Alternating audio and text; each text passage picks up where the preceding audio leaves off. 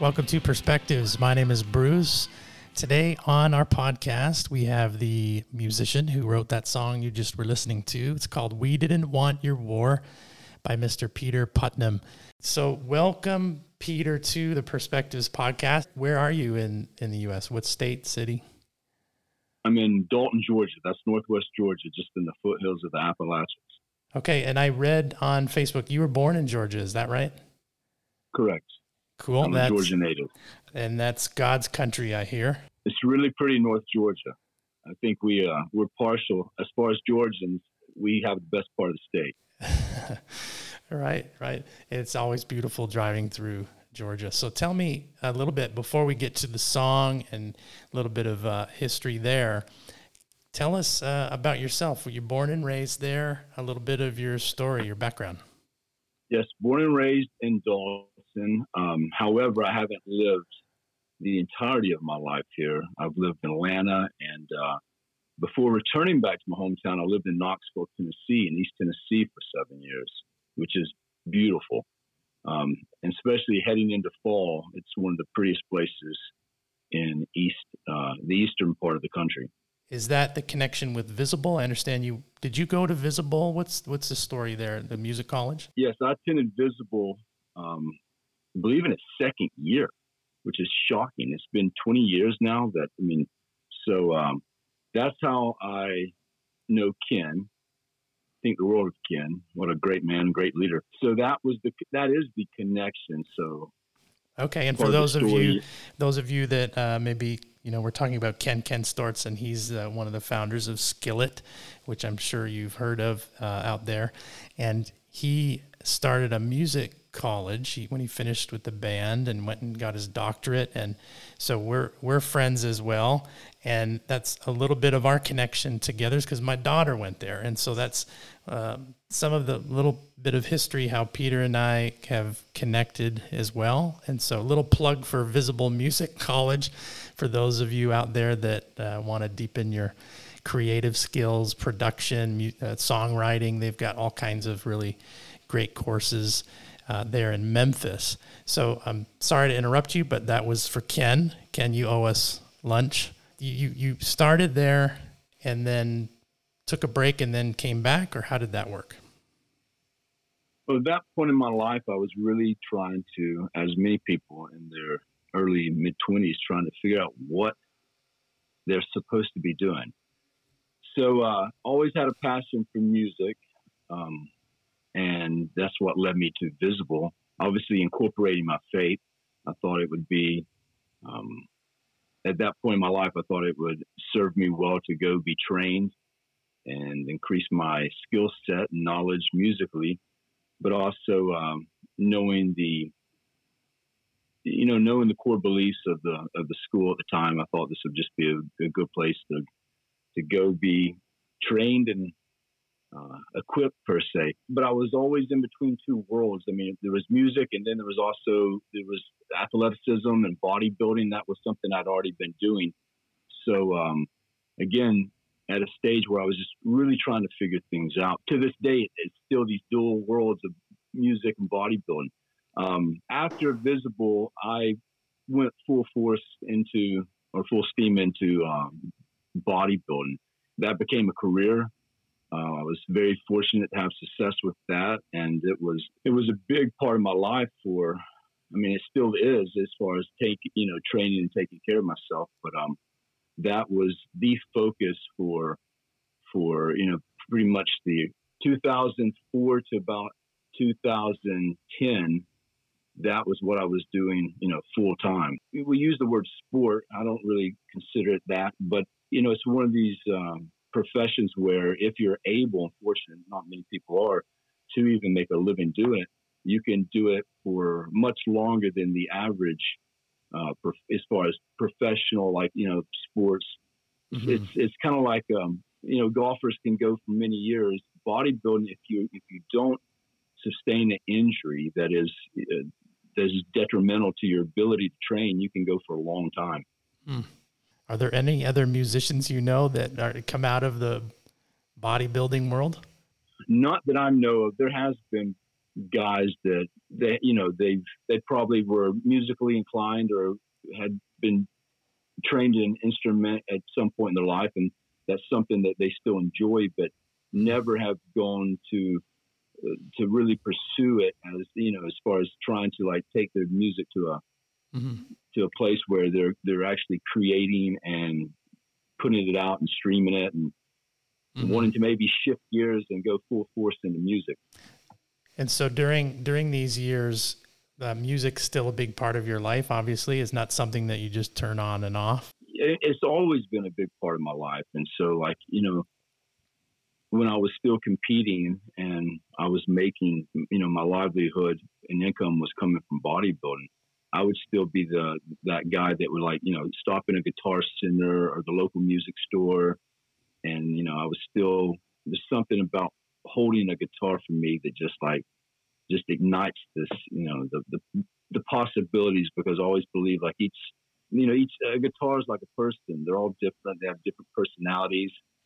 Um, and I've, I've always believed that every guitar has a song or has songs and it's your job to to pull the songs out to find them to explore Mm-hmm. so um, there's always this creative uh, burst with uh, a new guitar. So I mean, it's funny because as you know, as uh, as many other musicians, we end up acquiring a lot of gear and a lot of gear meaning equipment, uh, and particularly guitars. And sometimes people on the outside wonder, like, you know, how many guitars do you need? Like, why do you have so many? And you're like, well, the best way I can explain it is they're like having different colors. So you have a palette with different colors and you know each guitar produces a different sound tonally um, especially if you're talking about the difference between electric and acoustic and there's different type of electrics different pickups makes you know obviously you're getting into a lot of the, the musical geek talk but um, it's like having the ability to choose from different paints so when you're exploring when you have the, this creative vision in your mind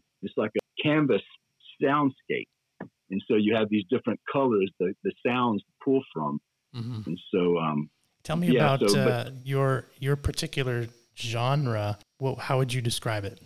it's it's rock and roll i mean you know and that's a very vast and diverse genre i mean there's all different type of uh, subgenres in that. I mean so i don't you know probably more alternative i would say. I'm working on an album right now and like what do i or who do i sound like or what does this sound like? And i you know it's interesting. Um, i've had i've had someone tell me one song sounds like country uh, uh, another song sound like it's from the 90s like soundgarden.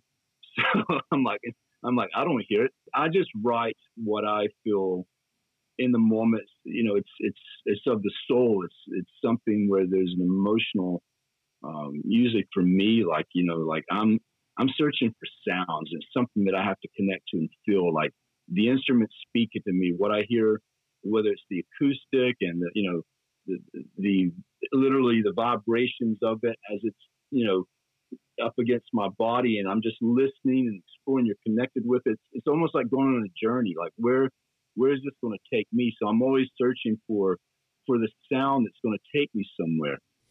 Interesting. So let's move now to the song and tell us a little bit of the history of this song. We didn't want your war and how, how that came about. Well, like everyone, when Russia invaded Ukraine here in the West, we're watching the news outlets and we're being flooded initially at the beginning with, you know, 24 7 coverage coming out of Ukraine. I mean, that was, that was, you know, the headline news for many weeks. You, you couldn't help but not see images that were startling and to consider that people were going about their lives one day and then just just literally overnight their whole world's being you know just completely upheavaled and people's homes and buildings being leveled and just thinking about like you know you, you put your trying to put yourself the best you can here like what would that be like all of a sudden like the terror of like not knowing if you're going to even like wake up in the you know in the next morning because your home may be shelled and seeing refugees fleeing, you know, trying to get out to to Poland and Romania, and you're thinking like, what in the world's going on? This is insane that this is happening in 2022. hmm And so you don't So- have family in Ukraine. There's no specific connections to the country. No, I have no family in Ukraine, so there's no connections. Mm-hmm. And tell me about the process. Did you have the music first, the lyrics first? How did it come about? One evening, which is very common, I was on the couch. The television was on, but it was muted. Um, and I had stumbled upon this chord progression that I thought was really, really cool. Um, and it was eliciting, it was eliciting a certain mood.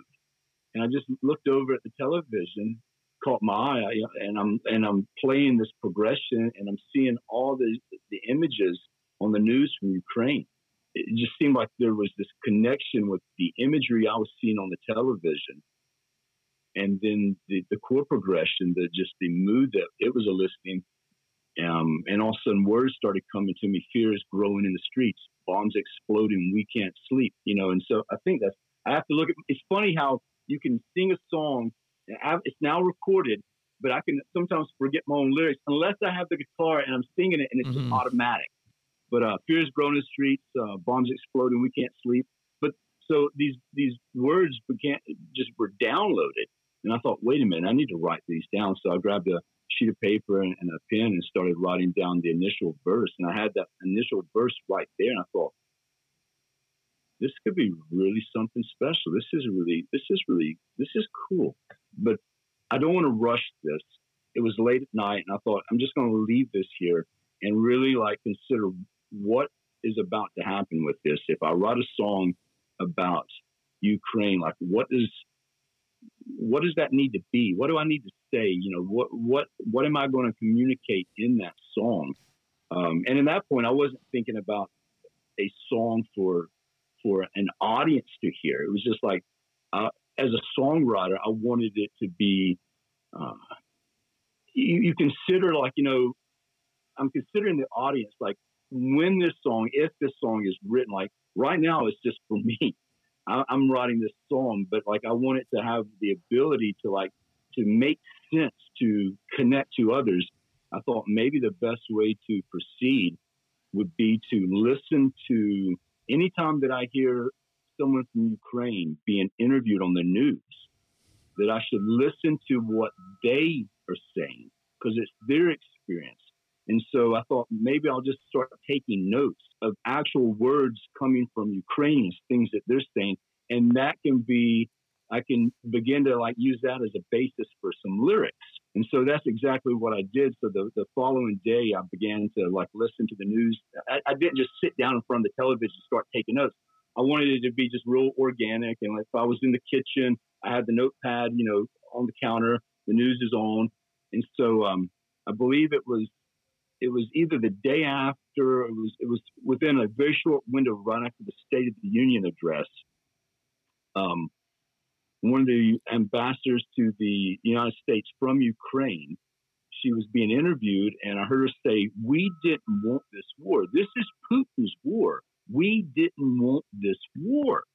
And you know, real dramatic when she said that, but what she said just jumped, you know, jumped all over me. I was like, "Wait a minute!" So I wrote that down. You know, you know, we didn't want this war. This is Putin's war. And I'd already had a, I already had something else written down from the pre from that day. Someone saying like, "We're not afraid to fight." You know, these were these were actual words I was hearing coming out of the mouths of Ukrainians. So I'm looking at all these different things that I had been, you know, jotting down, and now here's this here's this phrase like, you know, we didn't want this war. This is Putin's war. So I thought, you know, okay, so Ukraine's been invaded. This has been brought to their homeland, and we use an expression in English, but you brought it to our door, meaning like, you know, like you brought it to us. Uh, you showed up on our doorstep. We didn't come to you.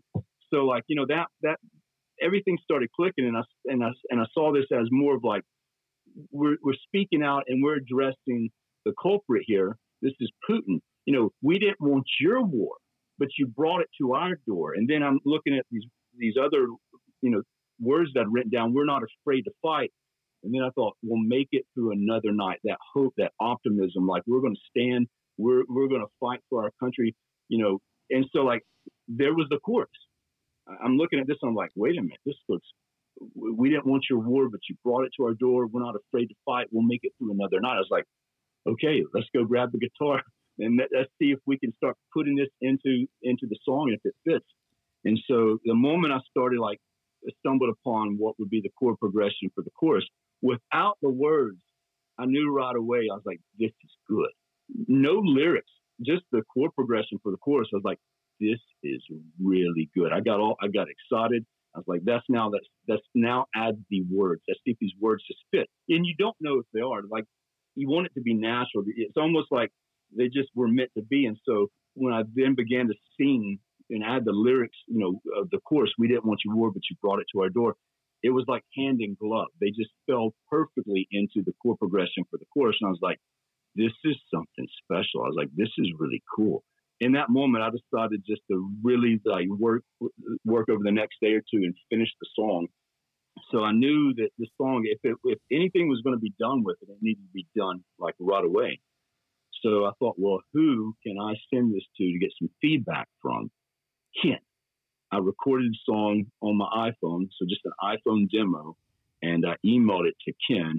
Within a couple hours, Ken emailed me back and he said, I, think I said, hey, I've just written a song. It's about Ukraine. Um, I don't know if it's any good. Let me know what you think. It was just like that.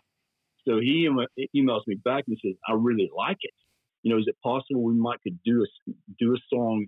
The, song is for the people of Ukraine.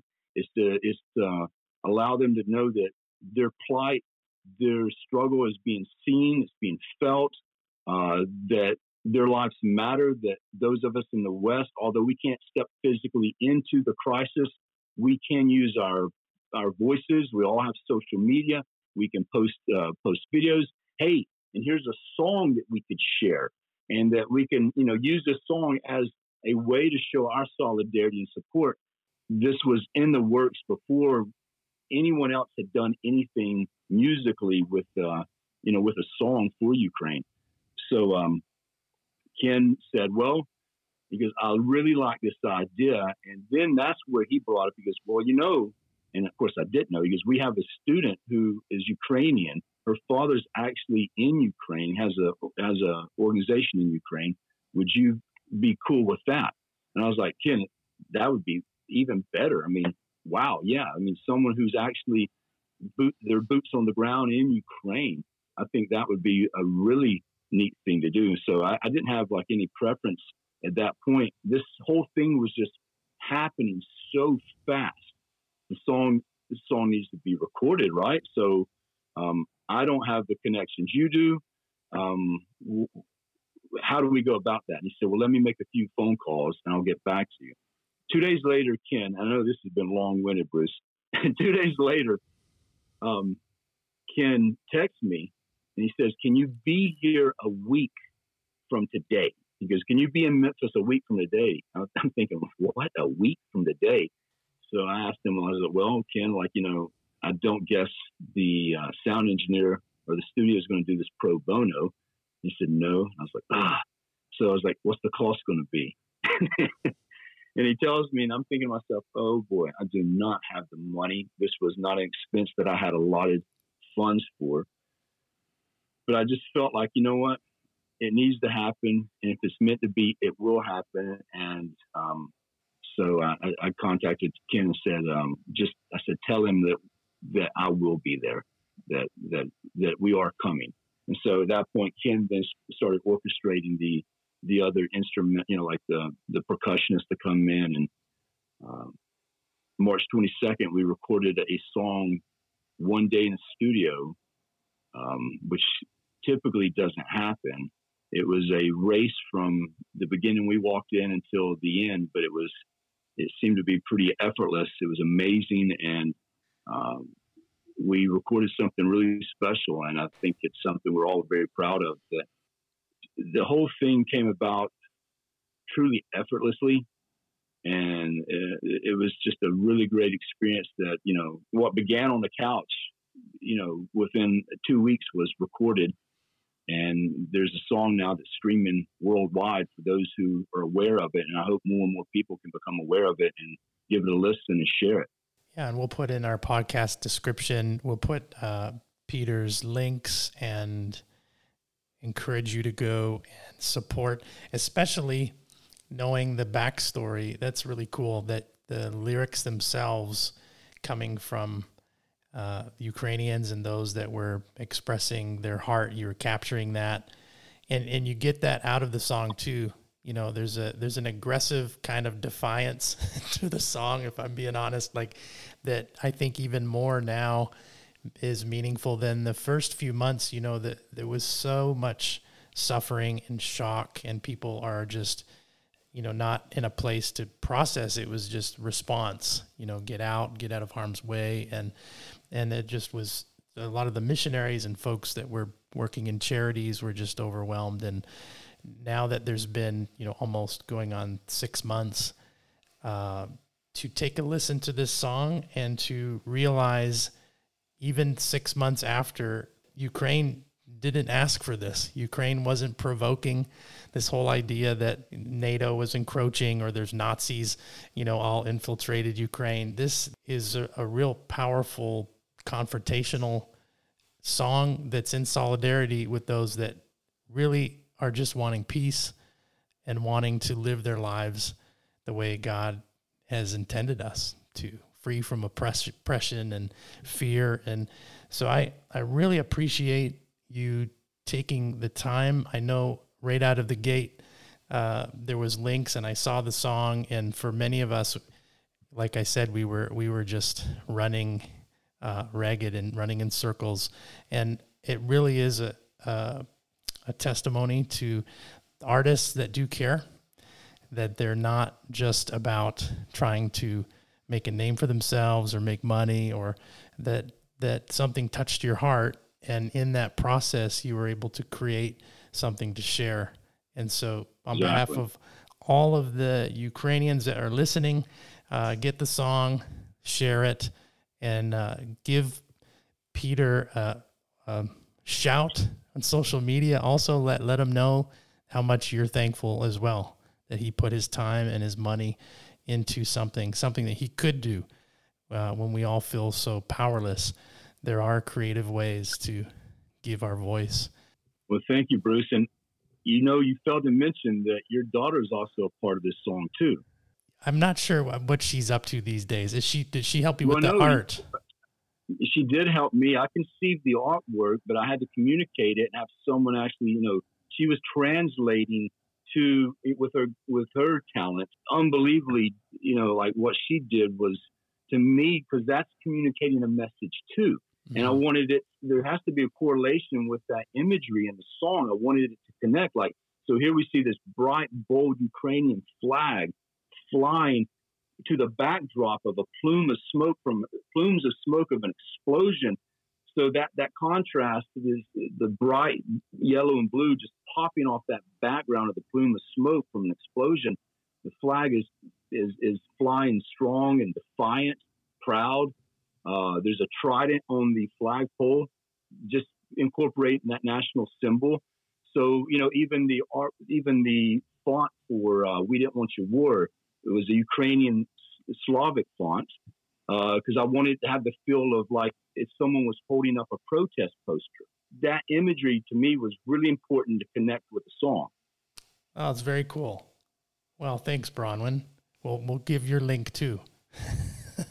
yes, you did a great job, and you know, artwork. It, there's so there's so much about this, Bruce. I mean, I, ha- I have to mention this the the uh, the backing vocalist who did the harmony line Dana is from Belarus.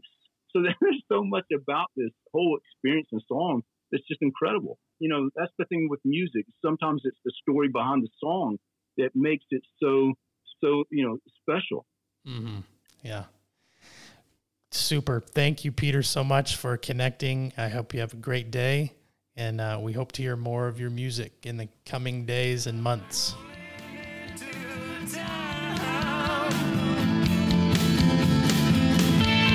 With